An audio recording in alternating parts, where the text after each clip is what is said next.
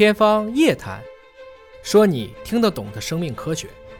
天方夜谭，说你听得懂的生命科学。各位好，我是向飞，为您请到的是华大基因的 CEO 尹烨老师。尹老师好。小美同学好。有一句家喻户晓的广告语啊，叫“秀发去无踪，头屑更出众”啊，好像说反了是吧？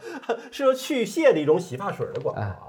呃，那这个洗发水当中呢，有一种大家非常熟悉的去屑的成分，在很多进口的也好，国产的也好，洗发水当中都会标注啊，说有个叫 ZPT。嗯，对，比硫翁锌啊，是一种化学物质。嗯，原来这个东西欧盟是承认的，对吧？你包括我们现在国家上市的很多去屑洗发水当中，这个用了几十年了，对，突然之间欧盟不承认了，嗯，说你这个含量百分之一啊，嗯，不安全啊，要全面的禁止。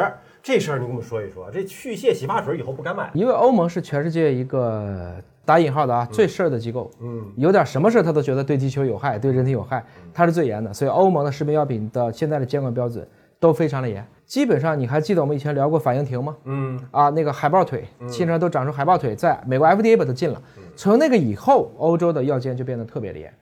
那么 ZPT 啊，就是这个比硫翁锌，其实是一种去屑效果特别好的化学物质。嗯，原来认为小于百分之一是可用的。嗯，但它有第二句，且该物质不可替代，就是说你能够找到有相似效果的替代品，比它更安全。没错，就不用它了，就可以不用它了，因为现在已经不是不可替代了。嗯，所以欧盟在今年的一月份就直接上文说这个不行，它被证明这种去屑的这个作用还是有致癌致畸的作用。嗯，所以从安全性。去这个考虑，它不满足于原料本身无可替代，嗯，所以没有办法。当然，欧盟还有一个倒过来的，如果说无法替代，也就是说即使有毒也不得不用，嗯，那你还是可以用的。但是很明显，ZPT 它不是，因为我能找到替用品了。那它如果浓度高了，它的害处是什么呢？我们。头屑是怎么产生的？头屑，我觉得就跟那个皮炎，有时候天气干燥啊，那个表皮脱落是一样的。对，不就是表皮的细胞？它是马拉色菌，是一种细菌啊，是一种细菌在头皮上大量繁殖，繁殖了以后侵袭你的头皮细胞。然后你会有这个角质层的过度增生，等于不是说我们皮肤的自然的代谢，它是免疫的结果，是跟马拉色菌对抗的结果。所以这个角质层细胞一旦掉下去，就是白色的或者是灰色的。大家想一想，就是那个头屑，头皮屑，头皮屑这个颜色。那这样的一些鳞屑就叫头皮屑。那 ZPT 是干嘛的呢？杀菌的吗？抗菌的。哦啊，它主要是抗菌的，就是能够杀掉这些产生头皮屑的真菌。马拉色菌是一种真菌，你可以理解成得脚气了，你就要去抹达克宁。我要想去抑菌，不能用杀菌，浓度太高啊，我们就用这样的方式来做。此外，它还是在涂料上会用。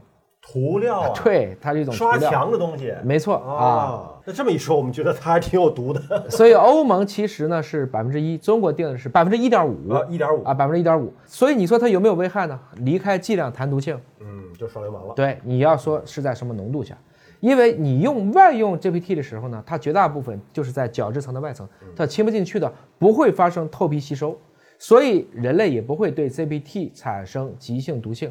我们一般认为，在百分之二以内，绝大部分正常情况下是安全的。就欧盟的标准已经是低于百分之二了，是在百分之一，它是最低的，对吧？最低的了。对。但是今天它依然是说不行。但是还要再考虑，你不能只从人的角度考虑，还要考虑人和环境。ZBT 对水生的这些物种是有胚胎毒性。哦。你洗完了洗发水到下水道，下水道。比如说污染的池塘，池塘里有青蛙，这些青蛙就会产生胚胎毒性。嗯，所以换言之，它是一种可能带来环境污染的这样的一个物质。所以它有可能导致一些水生的生物畸形吗？啊，有可能。因为在日本的一些研究发现，这种洗发水能诱导我们叫鱼类幼虫的。背骨出现波浪状的畸形，嗯啊，你也不知道是为什么。总之，我看见了这种畸形和 ZPT 的使用是有关联的。所以整体来讲，它至少对水生生物是有相关的影响的。但哺乳动物当中没有证据，因为这个 ZPT 啊，已经在人类去屑的历史当中使用了六十年以上了。对，有了这么长时间的一个验证，目前没有发现对哺乳类动物，包括人。造成一些胚胎性毒性啊，或者什么其他毒性，其实六十年的时间还不足以证明它安全吗？我认为常规我们去想，它对目前的洗发水是安全的，我们这么理解就对了。嗯，特别是我们到了南方一天洗一个头，在北方可能三天洗一个头，这又怎么说呢？还跟你洗头的频次、洗发水的用量都有关系。但归根结底是在于它对环境有毒性，我们人类要想进一步取得环境的和谐，那我们可能这么做也无可厚非。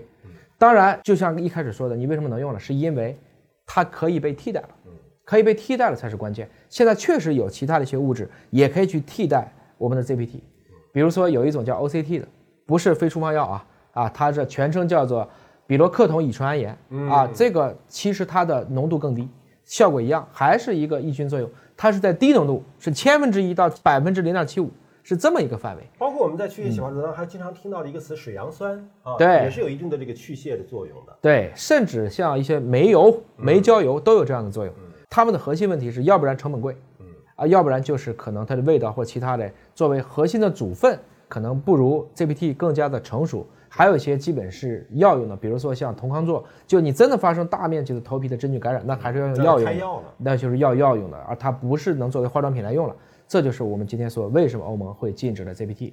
所以，如果您再去选择洗发水，尤其是去屑类的洗发水的时候，如果为了保护这个星球，或者也是为你自己的安全着想啊，我们可以选择没有 ZPT 含量的这样的洗发水。